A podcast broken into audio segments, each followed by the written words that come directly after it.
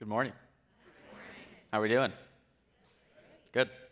Uh, if you don't know me, my name is Logan Bailey. I lead our high school ministry here at Peace and also our young adult ministry here at Peace. Thank you for your prayers. Um, our high schoolers, as Pastor John said, we just got back from a mission trip uh, in Grand Rapids. It was incredible. Uh, we took 22 students from Peace Church, and also there were nine students from River of God Church in Byron Center and we served over 10 urban ministries throughout the week.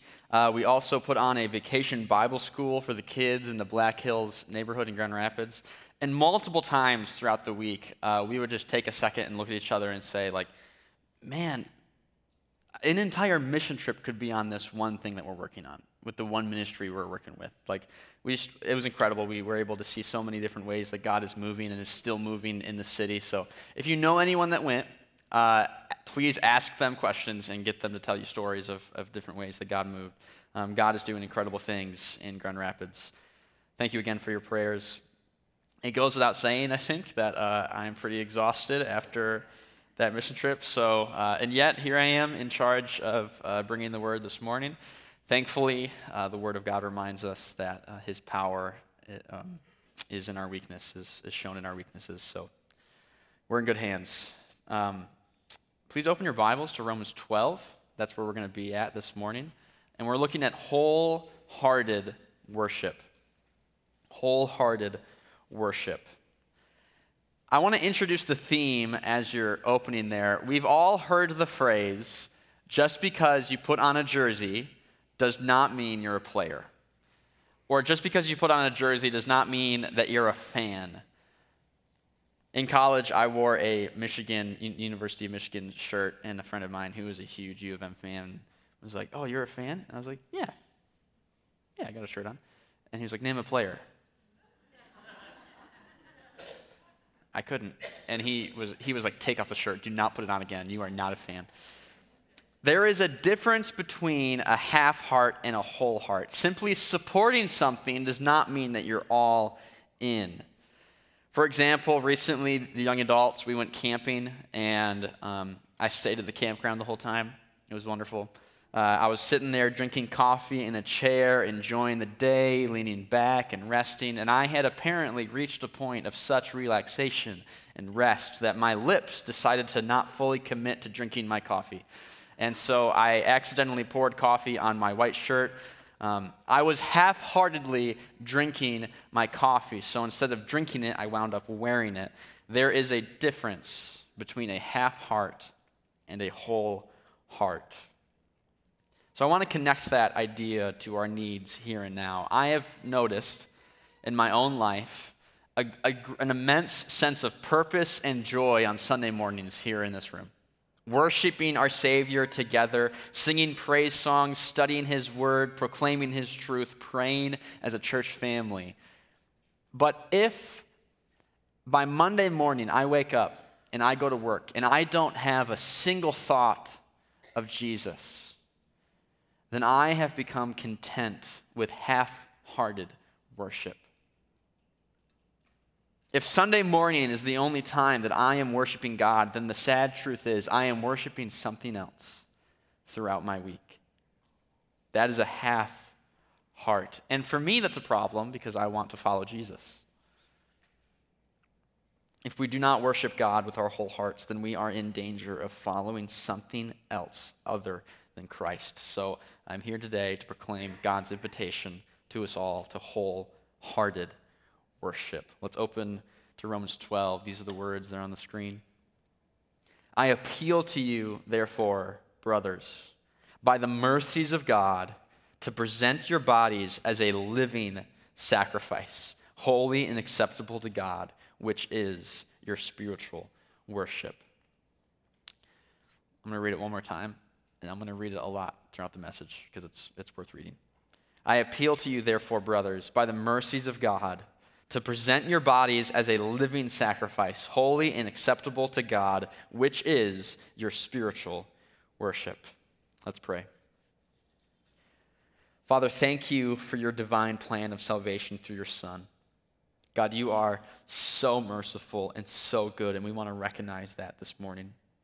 Father, I pray that we can stand in awe of your mercy. Holy Spirit, please reorient our hearts towards you this morning, and may we worship you wholeheartedly. In the name of Jesus, we pray. Amen. So, we've been looking at uh, the markers of spiritual maturity. Raise your hand if you got the book, Organic Disciples. It's so good. I love it. Um, markers of spiritual maturity, ways that we can live more like Jesus. And so far, we've looked at the importance of engaging with Scripture and we've also looked at how our prayer lives ought to be passionate and sincere and consistent. And today, we're turning our attention towards wholehearted worship. And I think that Romans 12, verse 1, gives us a beautiful encouragement towards that end. Uh, the book of Romans is a letter written by the Apostle Paul to the church in Rome in the first century. And he says in chapter 12, verse 1, I appeal to you, therefore, brothers, by the mercies of God, to present your bodies as a living sacrifice, holy and acceptable to God, which is your spiritual worship. So I just want to look at this. I want to I want to highlight different things in this verse. First, I want to highlight this phrase, by the mercies of God. By the mercies of God. Therefore, by the mercies of God. God is merciful. God is merciful, God is good. And this verse is telling us that our first step has to be to recognize and acknowledge God's goodness and his mercy. And what Paul is about to do in verse in, in, chapter 12 and on is he is about to explain what a Christian is meant to look like. He's about to explain what the Christian life is meant to look like. But first, first things First, we have to stand in awe of God's mercy. So let's do that. I'm going to try and give a snapshot of what Paul has been saying so far in this letter, in the previous chapters. Um, and I'm just going to read various verses from chapters 1 through 11. Here's what Paul has been saying. For I am not ashamed of the gospel, for it is the power of God for salvation to everyone who believes. For the wrath of God is revealed from heaven against all ungodliness and unrighteousness of men, who, by their unrighteousness, suppress the truth. For God shows no partiality. No one is righteous. No, not one. No one understands. No one seeks for God. All have turned aside, for all have sinned and fall short of the glory of God, and are justified by his grace as a gift through the redemption that is in Christ Jesus. While we were enemies, we were reconciled to God by the death of his Son, so that you also must consider yourselves dead to sin and alive to God in Christ Jesus. There is therefore now no condemnation for those who are in Christ Jesus. What then shall we say to these things? If God is for us, who can be against us? He who did not spare his own son, but gave him up for us all, how will he not also with him graciously give us all things? Who shall bring any charge against God's elect? It is God who justifies. If you confess with your mouth that Jesus is Lord and believe in your heart that God raised him from the dead, you will be saved. For with the heart, one believes and is justified. Oh, the depth of the riches and wisdom and knowledge of God, for from him and through him and to him are all things. To him be glory forever. Amen. This is the word of the Lord. This is the grace and mercy of God. And like standing before a magnificent sunrise, or standing before the Niagara Falls, there is a right way to respond to something awesome. And that is to stand in awe of it. You would be dumbfounded to visit the Grand Canyon for the first time. Raise your hand if you've seen the Grand Canyon. Everyone I've ever talked to, I haven't, but everyone I've ever talked to that have seen the Grand Canyon, they just, man, took my breath away. You would be dumbfounded if you went to go see the Grand Canyon for the first time, but everyone else with you was on their phone playing Candy Crush. I had to look up if Candy Crush was still popular. it is. We ought to recognize worth and goodness when it is right in front of us. God has moved. God is merciful. He is good. He is worthy, and we ought to respond. And there is, there is a right way to respond to God's mercy. We ought to recognize his worth and his goodness and stand in awe of it. God is merciful. Therefore, brothers, by the mercies of God, present your bodies as a living sacrifice, holy and acceptable to God, which is your spiritual worship. The next thing I want to look at is this phrase present your bodies, which is your spiritual worship. Present your bodies, which is your spiritual worship. Uh, this verse uses the words bodies and spiritual, and I do not want us to think of a, of a dichotomy between the physical world and your soul. This verse is not saying that our bodies are bad and that our worship is only in our soul this world is God's creation. It is our home, and God has promised to rid it of sin. So I don't want us to think that this is that Paul is trying to create some dichotomy between the physical world and the spiritual realm. What this verse is saying, well, I'll explain it. but I want to define some terms first so that we're on the same page. Present your bodies. Present your bodies. The Greek word for bodies here is meant to give us an image of a whole person an entire person. As in, don't just give your money, don't just give, help lend a helping hand, don't just say nice things with your tongue, but present your entire body. Present your whole life to God. Give your all. Give your whole heart. Second definition spiritual. The Greek word for spiritual here means rational or right so when this verse says spiritual worship, we ought to read that as right worship, as in the right way to worship is to give your whole heart to God. Present your whole heart to God. This is your right worship. Giving your whole heart to God is the right way to respond to God's mercy. So, what is worship? Worship is what you give your whole heart to. Worship is recognizing the ultimate worth of something and giving your whole heart to it in response. And only God is ultimately worthy. I think it'll help if I, if I first explain what wholehearted worship isn't before I explain what it looks like. And I think I'd, I'd say this the most effective way to avoid worshiping God is to worship Him with a half heart. The most effective way to avoid worshiping God is by worshiping Him, him with a half heart. Attending church, but not thinking about God the rest of the week. A half heart. Thinking that Jesus is great, but not letting His gospel influence your bad habits. Praising God with your lips, but also spreading gossip about your coworker a sure sign that you aren't worshiping God rightly is a half hearted lifestyle. And I don't want to say any of this to make any of us feel shame, because I think we all struggle with this. We all struggle with worshiping God wholeheartedly. We all struggle giving Him our full devotion. But the question is how do we respond when we realize that we've been giving Him a half heart? How do you respond when you realize You've been giving him a half heart.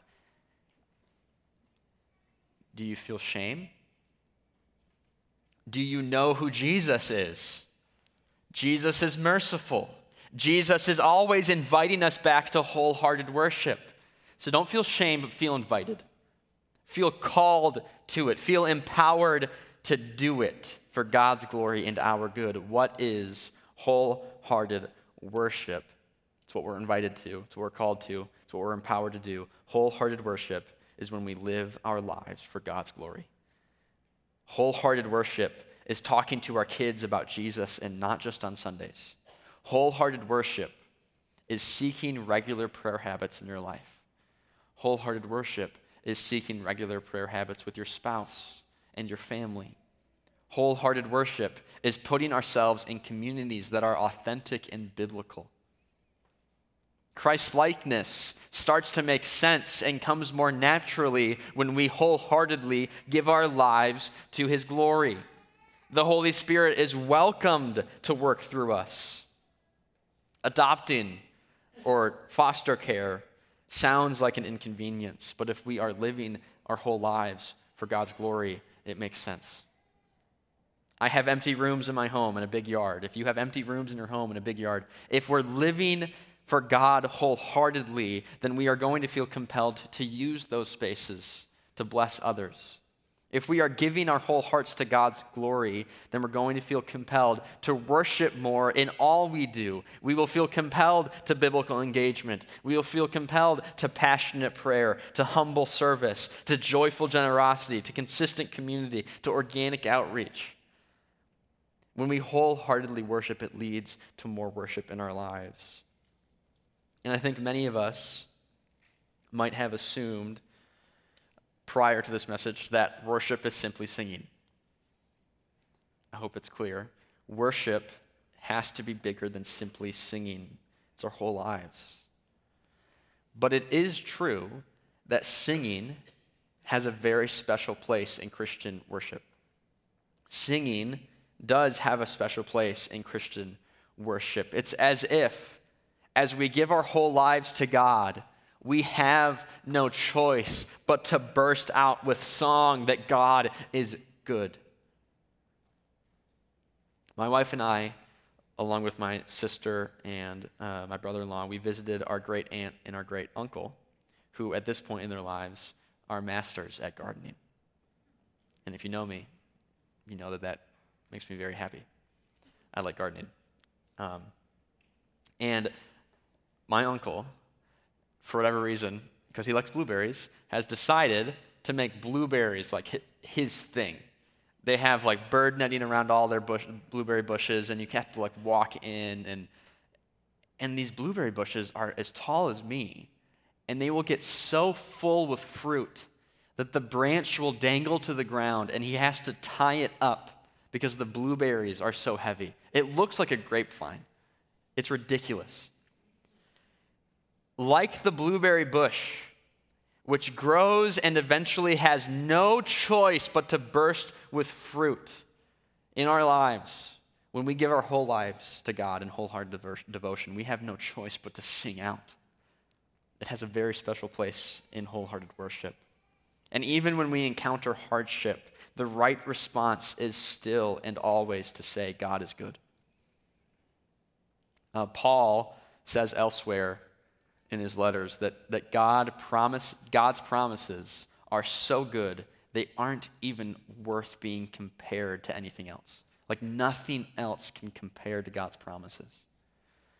One time, um, if you know Paul's story, he was wrongfully thrown in prison and seemingly without hope, but all of a sudden he just started singing praise songs to Jesus. And if you're not living wholeheartedly, if you're living half heartedly, that sounds weird. But if you're giving your whole life to devotion to God, it makes sense. Singing is worship because we have a God that is infinitely worth singing about. Singing is worship because we have a God that is infinitely worth singing about. It makes perfect sense. And singing is worship just as raising a family is worship.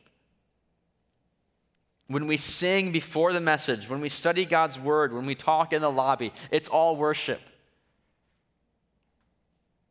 Every aspect of our lives are meant to be in tune with the worship song of creation. Everything we do in our lives, it, it's meant to be in tune with the worship song of creation. When I was a child, I attended a funeral, and the funeral was for a man named Bob. And as a kid, uh, you don't notice exactly what's going on at funerals. But what I do remember is listening to what everyone else was saying. I remember listening to how everyone else was reacting to the funeral. And they talked about this man in such a way that made me think, as a child, wow, this man was a good man. That man was my grandfather. And he had a faith in Jesus that got passed on to me. And he lived his life with such devotion to God that I could see it at his funeral, even as a child. This verse is calling us to live in such a way that when the church sings Amazing Grace at your funeral, it makes sense. Because your life has already been singing the same truths all along. Wholehearted worship is what you give your whole heart to.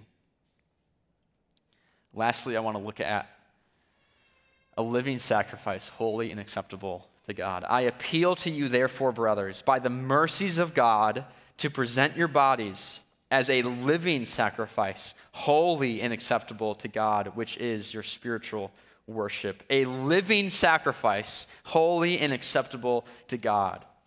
The gospel message is that Jesus Christ sacrificed himself on our behalf, died, and then defeated death. His sacrifice was one of death so that our sacrifice could be one of life, a living sacrifice. We are living. We are alive. Our sacrifice is not a sacrifice that kills us because He has already paid that price. Our worship is living and holy because of Jesus. Our worship is living because Christ brings us life. Our worship is holy because Christ sanctifies us. He is worthy of our worship, and by Jesus Christ, He has made our worship worthy of Him. He sanctifies us. By the Holy Spirit, He leads us in truth. He leads us in prayer. He leads us in service. He leads us in outreach. He leads us in community. And so we have come full circle. We start by focusing on God's magnificent mercy, and we conclude by looking at his marvelous grace. The splendor of a king, clothed in majesty. Let all the earth rejoice. Name above all names, worthy of our praise. My heart will sing. How great is our God! First things first, we stand in awe of God. First things first, we stand in awe of God, and then we respond in wholehearted worship with our lives. And I think this is why mentorship is very helpful. Mentorship is extremely helpful because the gospel calls us to imitate Christ. And one of the best ways to imitate Christ is to imitate those around us that are following Christ. As the four generations model shows us, if you have organic disciples, if you're reading along, um, we are all striving to follow Jesus, but we are able to help each other along as we imitate Christ together through relationships. So think of the people in your life that you think are most like Jesus and get around them. Think of the people that are most like Jesus and get around them. Look up the people that you look up to their knowledge of the word the people that you look up to their prayer lives, the people that you look up to the way they serve others, and get as close to them as you can. Mentorship is one way that God sanctifies our worship. As we land the plane, um, I appeal to you, Peace Church, to present your, by the mercies of God, to present your bodies as a living sacrifice, holy and acceptable to God, which is your spiritual worship. According to the mercies of God, worship with your whole heart. That is the message for us. Stand in awe of God and then live in awe of God. That is for us. He alone is worthy. We could take this and apply it in a million and two ways, but I thought of um, something that has been really impactful in my life, and I wanted to share it. Play worshipful music throughout your week. This has deeply affected me recently. Worshipful music, not just worship music, but worshipful music is any music that draws our minds towards Jesus. music that draws our minds towards Jesus.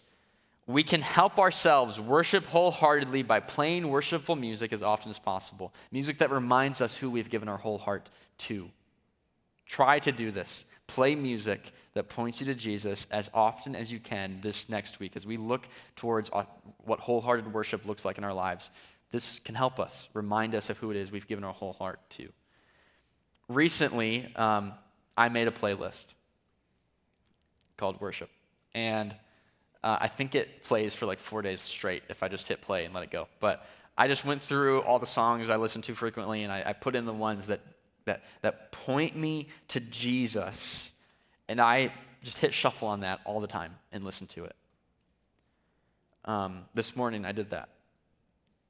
Just hit play on your phone of some of the favorite songs that draw your minds towards Jesus. And it, for me, it has been such a nice discipline to just wake up in the morning, hit shuffle, and be reminded of the God that I've given my whole heart to, to stand in awe of God. So often, I know for myself, I can go about my week and, and not properly think of my Savior. And I'm able to reorient my heart simply by, by listening to music. I'm able to reorient my mind to the, to the God I've given my life to.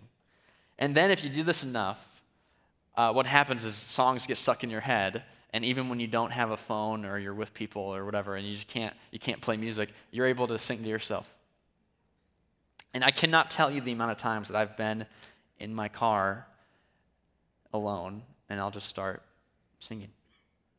I'm going to sing, and I want you to sing with me. Yes, Jesus loves me. Yes, Jesus loves me. Yes, Jesus loves me. The Bible tells me so. The amount of times I've just I've sung that and then sing it again and then again. So my prayer is that that's stuck in your head. Um, decide this week to listen to music that draws your mind towards Jesus as often as possible as you're driving to work, as you're doing homework, as you're doing chores around the house, all the mundane moments, because when our minds are drawn towards Jesus, we are reminded of who it is we wholeheartedly worship. I appeal to you, therefore, brothers, by the mercies of God, to present your bodies as a living sacrifice, holy and acceptable to God, which is our spiritual worship. Let's pray.